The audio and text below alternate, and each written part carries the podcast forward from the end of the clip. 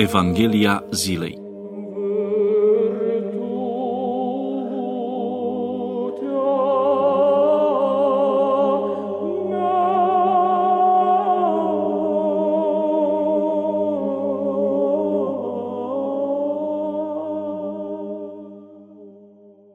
Citire din Sfânta Evanghelie de la Marcu, capitolul 14, versetele 3 până la 9.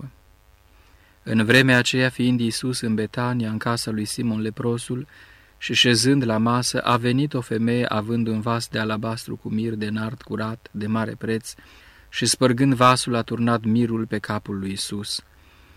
Dar erau unii cărora le părea rău în cugetul lor și ziceau, pentru ce s-a făcut această risipă cu mirul, căci se putea vinde acest mir cu mai mult de 300 de dinari și să se dea săracilor, și o certau pe ea. Dar Isus le-a zis, lăsați-o în pace, pentru ce îi faceți supărare? Ea a făcut un lucru bun pentru mine, căci pe săracii aveți pururea cu voi și oricând veți voi, puteți să le faceți bine, dar pe mine nu mă aveți pururea. Ea ce a avut de făcut a făcut, mai dinainte a apucat de a uns trupul meu spre îngropare, Adevărat vă spun că oriunde se va propovădui Evanghelia în toată lumea, se va spune și ceea ce a făcut femeia aceasta spre pomenirea ei. Meditație la Evanghelia zilei Vorbind despre ungerea din Betania, toți cei patru evangeliști fac pomenire de mir, spunând că Isus a fost uns pe cap cu mir. În ceea ce privește femeia care a adus mirul, trebuie să spunem că au fost cel puțin două astfel de femei și, prin urmare, cel puțin două astfel de ungeri cu mir, toate petrecându-se în Betania. Sfinții evangeliști Matei și Marcu pomenesc de o femeie fără a o numi sau a o defini, a spune cine și ce este. Sfântul evanghelist Luca spune lămurit că femeia era păcătoasă, iar Sfântul Apostol și Evanghelist Ioan spune că numele femeii era Maria, sora lui Lazar, cel ce a fost înviat din morți de Mântuitorul. Apoi timpul când s-au petrecut aceste ungeri ne îndreptățește să spunem că ele sunt diferite. Dacă Sfântul Evanghelist Luca plasează ungerea din Betania pe la mijlocul propovăduirii Domnului Hristos, ceilalți evangeliști o plasează aproape de vremea patimilor Mântuitorului.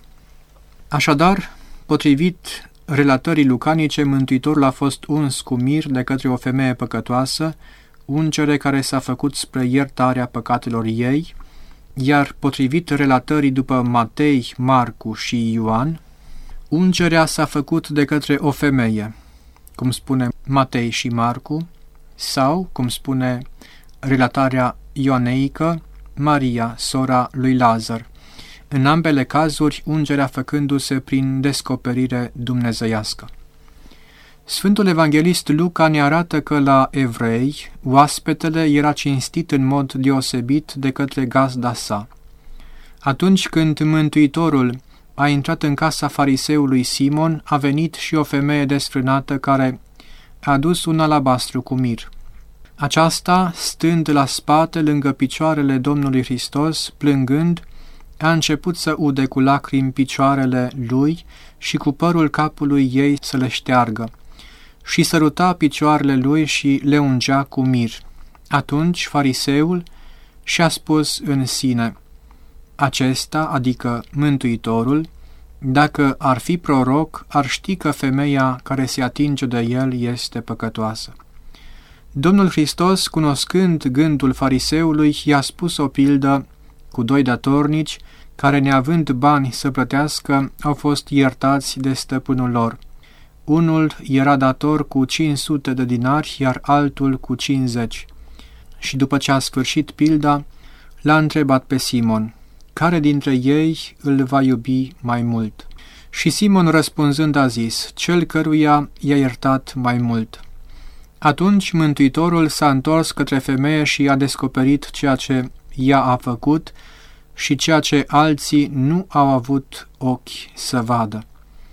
O aduce pe femeia păcătoasă în centrul atenției, căci spune, vezi pe femeia aceasta? Și continuă adresându-se fariseului. Am intrat în casa ta și apă pe picioare nu mi-ai dat, ea însă cu lacrimi mi-au dat picioarele și le-a șters cu părul ei. Sărutare nu mi-ai dat, ea însă de când am intrat n-a încetat să-mi sărute picioarele. Cu un de lemn capul meu nu l-ai uns, ea însă cu mir mi-a uns picioarele.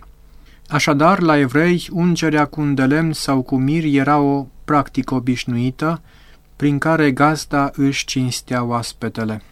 În uh, relatarea evangeliștilor Matei și Marcu este un amănunt care ne spune cine a fost femeia care a săvârșit ungerea.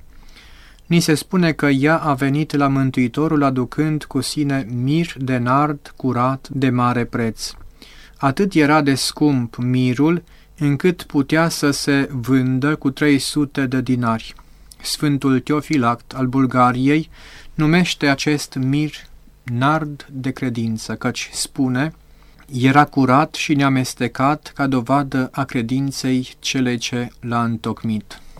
Ucenicii erau mâhniți între ei. Se pare că, în mânia lor, o certau pe femeie. Sfântul Teofilact citează o traducere din 1805, unde se spune că apostolii se răsteau la femeie.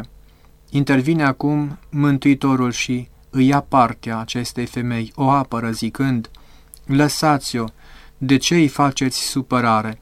Lucru bun a făcut cu mine.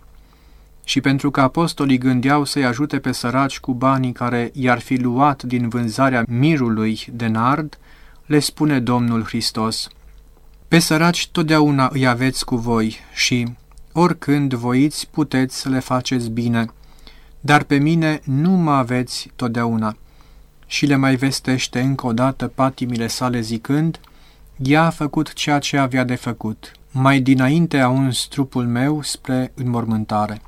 Și pentru că femeia aceasta nu a fost cinstită de ucenicii Domnului, o cinstește Mântuitorul spunând, Oriunde se va propovădui Evanghelia, în toată lumea, se va spune și ce a făcut aceasta spre pomenirea ei. Este aici un adevăr care merită subliniat viața umană își primește valoarea nu de la natura sa, ci din întâlnirile ei. Cu alte cuvinte, viața oricăruia dintre noi poate căpăta o direcție cu totul diferită în urma unei întâlniri. Așa s-a întâmplat și cu femeia care a săvârșit ungerea cu mir, așa se poate întâmpla și cu fiecare dintre noi, în urma împărtășirii noastre cu Hristos.